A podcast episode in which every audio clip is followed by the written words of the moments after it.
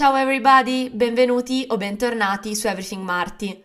Come state? Io in questo periodo mi sento come sulla ruota di un criceto. Le settimane volano e io ho 3000 cose da fare e in più inizio, giustamente, ad essere stanca e a sentire il bisogno della pausa natalizia. L'argomento di oggi rientra in un macro tema molto delicato, ovvero la guerra quella in corso fra Israele e Hamas, ma più in generale le guerre degli ultimi anni. Io non mi ritengo in grado di parlare di attualità in senso lato, né tantomeno di politica. In questo episodio parlerò di attualità, di politica e appunto di guerra nella chiave che mi è più congeniale, ovvero in relazione ai social e alla internet culture. Pertanto analizzeremo le nuove strategie di comunicazione e propaganda legate all'esercito, i meme come coping mechanism prediletto dalla Gen Z e la girlificazione dei conflitti mondiali. Se volete approfondire la storia della Palestina e informarvi sulle origini del conflitto, vi linko in descrizione un episodio di Amiciadura che trovo essere fatto molto bene e per restare aggiornati vi lascio sempre in descrizione anche alcuni profili da seguire sui social. Prima di iniziare ho un fun fact, diciamo, eh, relativo al mondo militari, eccetera, che si accosta bene, diciamo, al titolo che ho dato a questo episodio, perché dovete sapere, ehm, al lavoro per, eh, diciamo, no, un po' uno spoiler, non posso... Mm, vabbè, allora, vabbè, per questo progetto di lavoro mi sono dovuta interfacciare con um, persone che producono medagliette militari. Mm, lavorando io appunto nella moda e dovendo fare questa cosa in chiave moda, mm, noi eravamo più interessati a queste piastrine militari per la loro estetica Y2K, andavano un sacco di moda in quegli anni, cioè tutti mh, mm, ce le avevano con il proprio nome sopra, esistevano, non so se esistono ancora, qui a Milano non le ho mai viste, le macchinette per stamparsele da soli. E niente, è stata divertente la mia interazione con questi signori che vendono piastrine militari, per cui ad esempio c'è un limite di caratteri, mm, io dovevo farci stare de- determinate scritte, determinati nomi. E quindi io, ma quindi non si può fare così? Io che cercavo di fare le cose in maniera aesthetic. E questi signori che, signorina, ma non è una cosa estetica. come la macchina li fa, così devono essere. Io tipo che non potevo venire a patti con questa cosa. Bisognava assolutamente gestire lo spazio in una maniera diversa. Mm, non so quanto sia Fanny, ma era in tema. e niente, senza perdere altro tempo, let's get into it.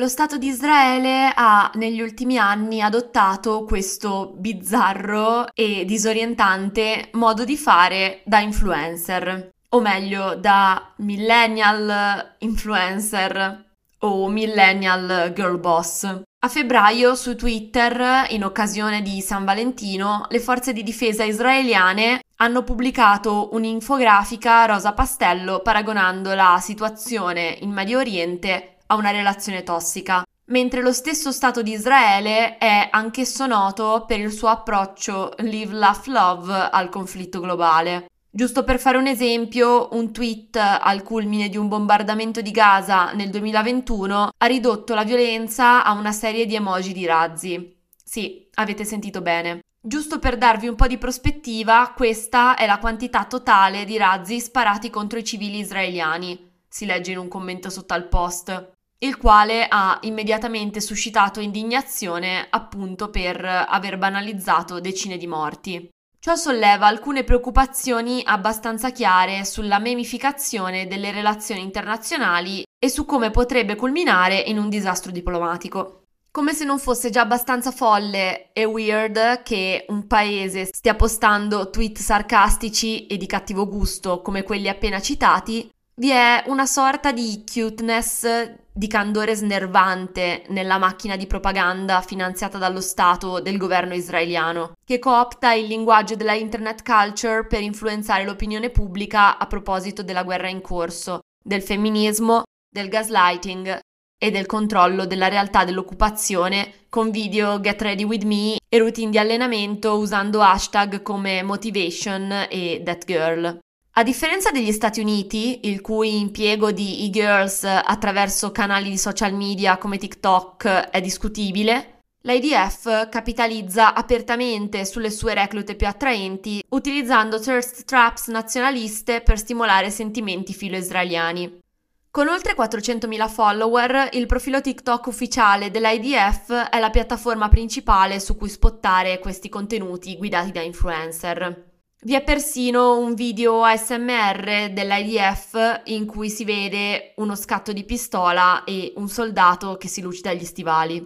Ovviamente c'è chi sostiene che questi video siano innocui e talvolta divertenti, ma ricordatevi che Israele ha un budget, ha uno degli eserciti più potenti del Medio Oriente, è il secondo paese al mondo per spesa militare pro capite dopo il Qatar e il destinatario più significativo degli aiuti esteri degli Stati Uniti. Tutto ciò suggerisce che si investono molti soldi sui social media.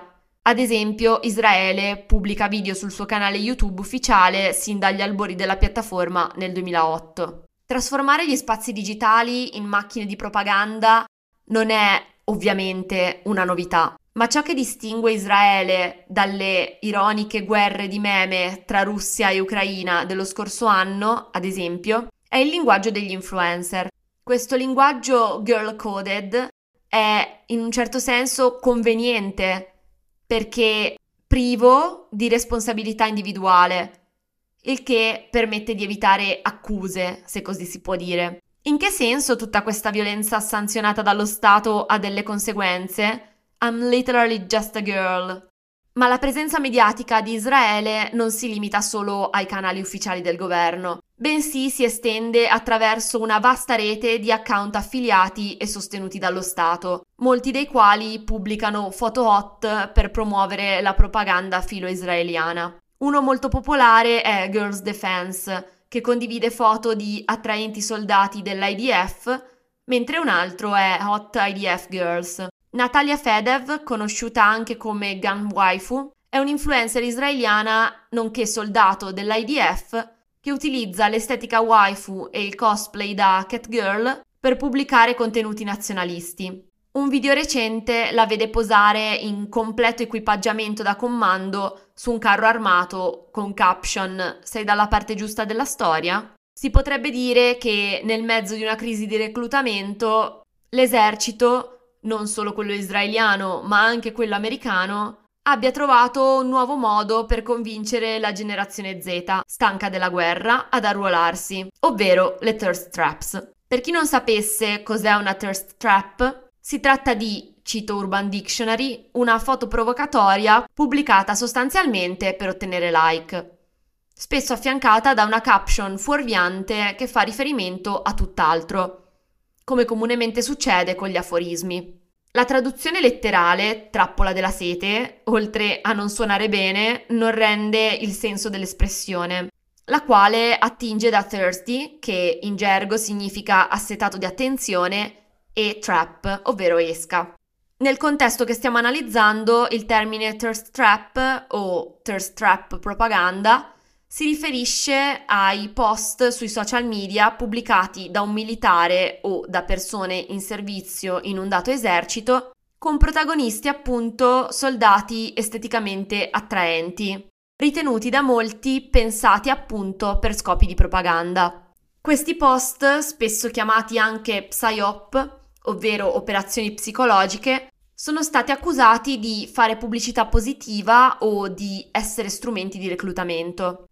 La principale tra queste giovani donne attraenti in uniforme che pubblicano contenuti sessualmente allusivi e al tempo stesso sottili richieste ad arruolarsi è Hailey Lujan.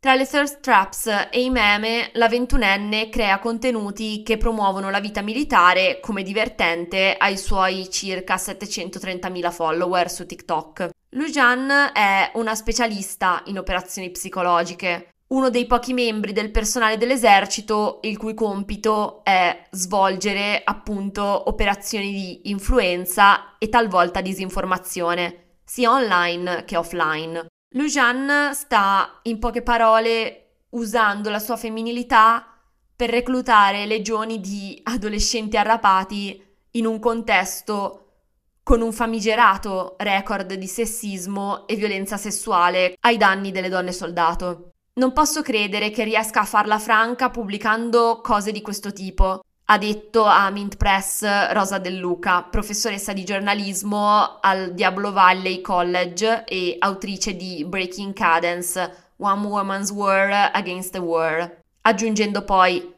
tutti imparano nel campo di addestramento che quando sei in uniforme non puoi agire in modo non professionale, altrimenti finirai nei guai. Forse i vertici dell'esercito hanno notato quanto siano popolari i post di Lujan e come ella stia praticamente reclutando per loro e l'hanno lasciata in pace. Questo reclutamento delle e-girls non è altro che un logico passo successivo nel cosiddetto complesso dell'intrattenimento militare. L'esercito americano, ad esempio, collabora già da tempo con Hollywood per fornire attrezzature e finanziamenti al fine di promuovere il cinema di guerra patriottico. La popolarità degli influencer affiliati all'esercito ispira nuovi modi in cui la cultura online può essere manipolata per influenzare la Gen Z. Una teoria che diventa ancora più convincente se si considera il motto delle operazioni psicologiche americane, persuadere, cambiare, influenzare. Sia l'esercito che la marina militare statunitense sono attivi dal 2019 sui siti di streaming di videogiochi, dove le loro squadre ufficiali associate con eSport aiutano a creare collegamenti tra potenziali reclute e reclutatori. L'anno scorso l'esercito americano ha stanziato milioni di dollari per reclutare influencer di Twitch per creare video con contenuti originali che mostrino l'ampia gamma di competenze offerte dall'esercito, nonché per avvicinare i loro fan ai valori dell'esercito e alle opportunità al suo interno. Inoltre, nell'ultimo anno, una parte significativa del budget allocato alla difesa da parte dell'amministrazione Biden, pari a circa 857 miliardi di dollari, è stata destinata proprio alla pubblicità. L'esercito in particolare ha speso ingenti somme di denaro per collaborare con alcune delle più grandi star di YouTube per produrre video di reclutamento ben poco mascherati. La star di YouTube Michelle Kerr, 3,7 milioni di iscritti, si è, fra virgolette, unita all'esercito per un suo video in viaggio a Fort Benning, Georgia dove ha affrontato percorsi a ostacoli, praticato il tiro al bersaglio e si è addestrata a lanciarsi giù da un aereo.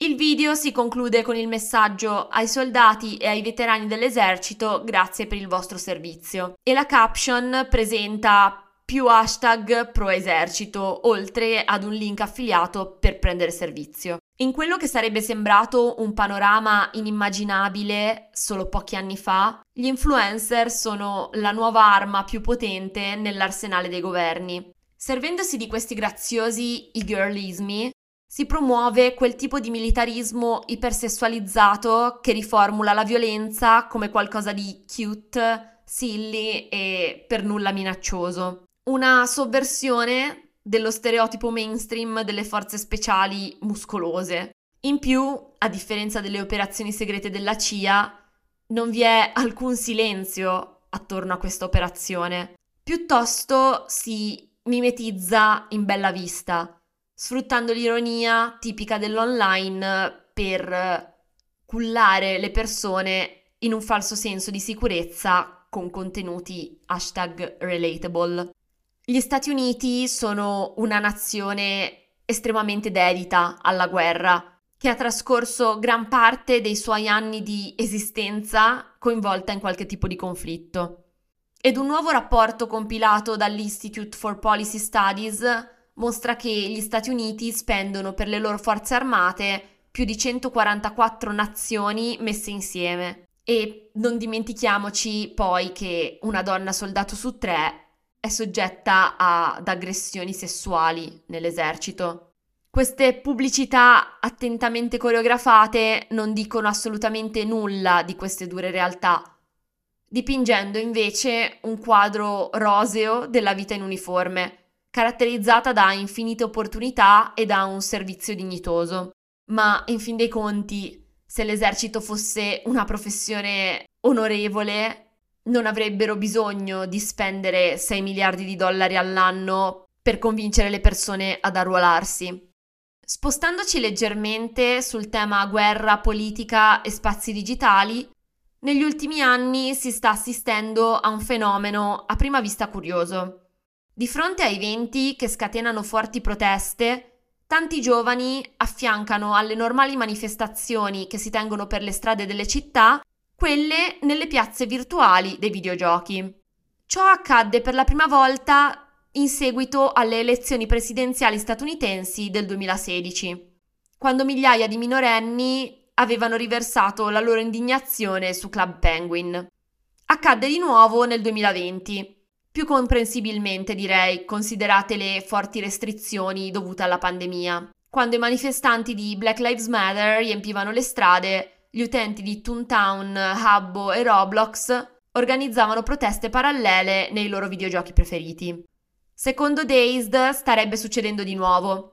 Ed anche in questo caso il luogo, fra virgolette, di ritrovo virtuale è Roblox dove in questi giorni si starebbero ritrovando moltissimi utenti muniti di bandiere palestinesi e pronti a ripetere gli stessi slogan che si sentono nelle strade del mondo reale.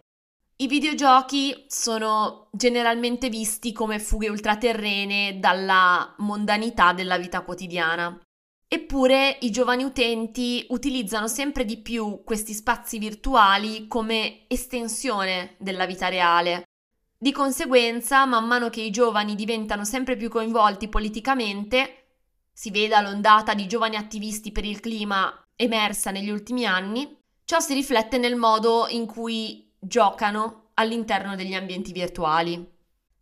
C'è da dire che far parte di una protesta in real life, essere lì come parte della folla, è un sentimento molto forte è molto particolare. Sentirsi parte di qualcosa, condividere dei valori con delle persone, darsi forza l'un l'altro nel unire le proprie voci per farne una. E questo è qualcosa che mh, mm, non hai se partecipi digitalmente. Tuttavia, queste proteste digitali sono anche un modo per sperimentare qualcosa con conseguenze limitate. In più, l'anonimato garantito da questi luoghi virtuali capisco essere molto appealing, soprattutto in un'epoca in cui i manifestanti corrono il rischio di molestie pubbliche e talvolta violenza da parte della polizia. Essere attivisti è una cosa, ma non chiedete alla Gen Z di andare in guerra. A questo proposito c'è tutta una sfilza di meme esilaranti a mio avviso sul reclutamento delle donne nell'esercito che sono sicura avrete visto su TikTok. In pratica, il mese scorso, il presidente degli Stati Uniti, Joe Biden, ha commentato che tutti gli americani possono servire il loro paese nell'esercito americano. Tali osservazioni arrivano nel contesto del conflitto recentemente riaccesosi tra Israele e Hamas, il gruppo che controlla la Palestina nella striscia di Gaza. Questa proposta è stata successivamente rimossa dal disegno di legge finale, come confermato dal Congressional Research Service. Tuttavia, ciò non ha impedito ad un utente di TikTok, Timothy James, di affermare erroneamente che molto presto alle donne potrebbe essere richiesto di registrarsi per la leva se hanno un'età compresa tra i 18 e i 26 anni. Il video di James ha accumulato circa 55.000 commenti ed alcuni hanno risposto prontamente con misure esilaranti che avrebbero adottato per sottrarsi alla leva, dai crampi mestruali debilitanti al dire mia madre ha detto che non posso andare se ci sono ragazzi. A questo punto le girlies hanno subito iniziato a fare ciò che la Gen Z sa fare meglio, ovvero trasformare tutto in un meme per far fronte alla natura tumultuosa dei tempi odierni. E così è nato il trend, per cui immagini stock dell'esercito americano vengono prese ed abbinate a slang e frasi umoristiche.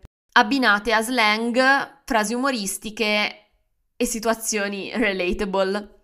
Questi contenuti sotto forma di carosello vedono donne che scherzano dicendo che avrebbero ancora bisogno di Starbucks e Amazon Prime al fronte, mentre altre la vedono come un'opportunità, se così si può dire, mentre altre la vedono come un'opportunità per sfogare la loro rabbia repressa o addirittura sparare ai loro ex.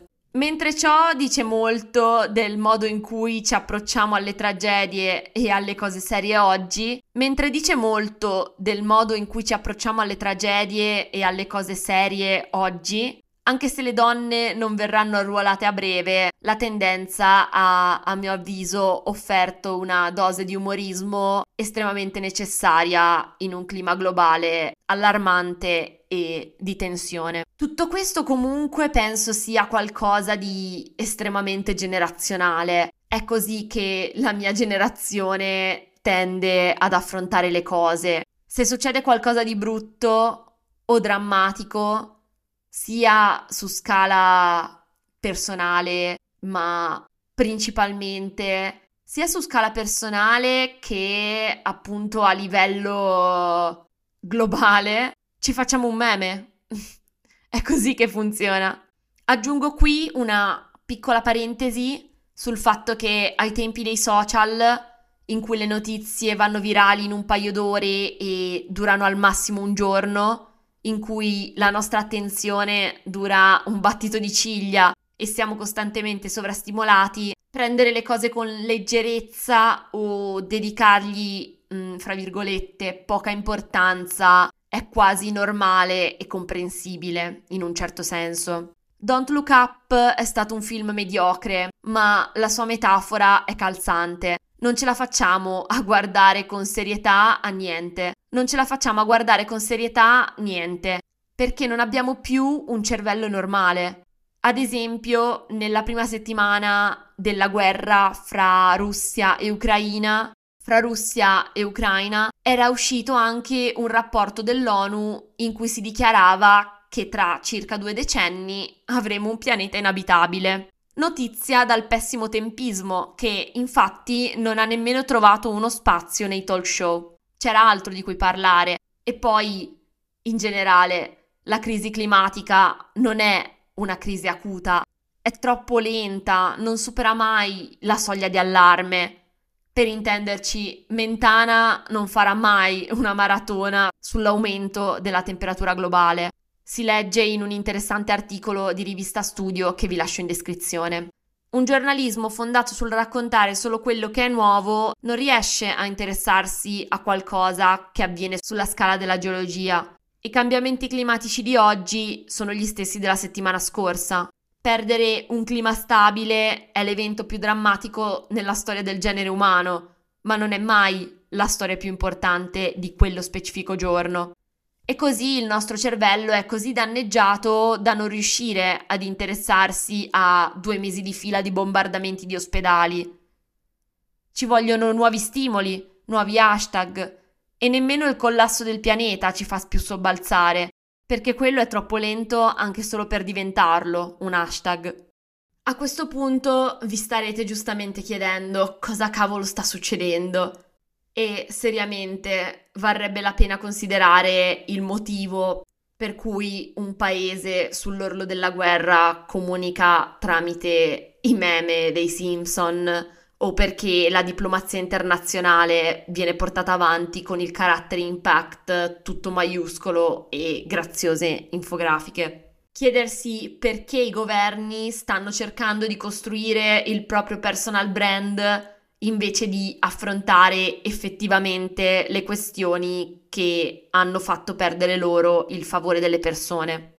Forse avremmo dovuto prevederlo fin dall'inizio, data la politica da cartone animato dell'ultimo mezzo decennio.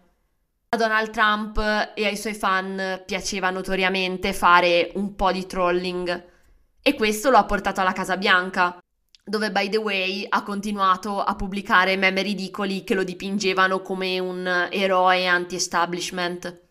Anche se alla fine non è riuscito a farsi strada per un secondo mandato, non è troppo inverosimile suggerire che quel suo tweet che definì Kim Jong-un basso e grasso abbia posto le basi per un nuovo tipo di discorso politico. D'altro canto, probabilmente è questa la nuova faccia della propaganda nel 2023, una bizzarra fusione di ciò che i politici e i loro social media manager pensano che la prossima generazione si aspetti o voglia vedere dal governo. È forte la tentazione di pensare che si tratti di un nuovo tipo di guerra psicologica, ma più probabilmente si tratta solo della solita umiliazione su scala internazionale. Ad ogni modo, non è comunque detto che il meme sbagliato nelle mani sbagliate non possa dare il via alla terza guerra mondiale.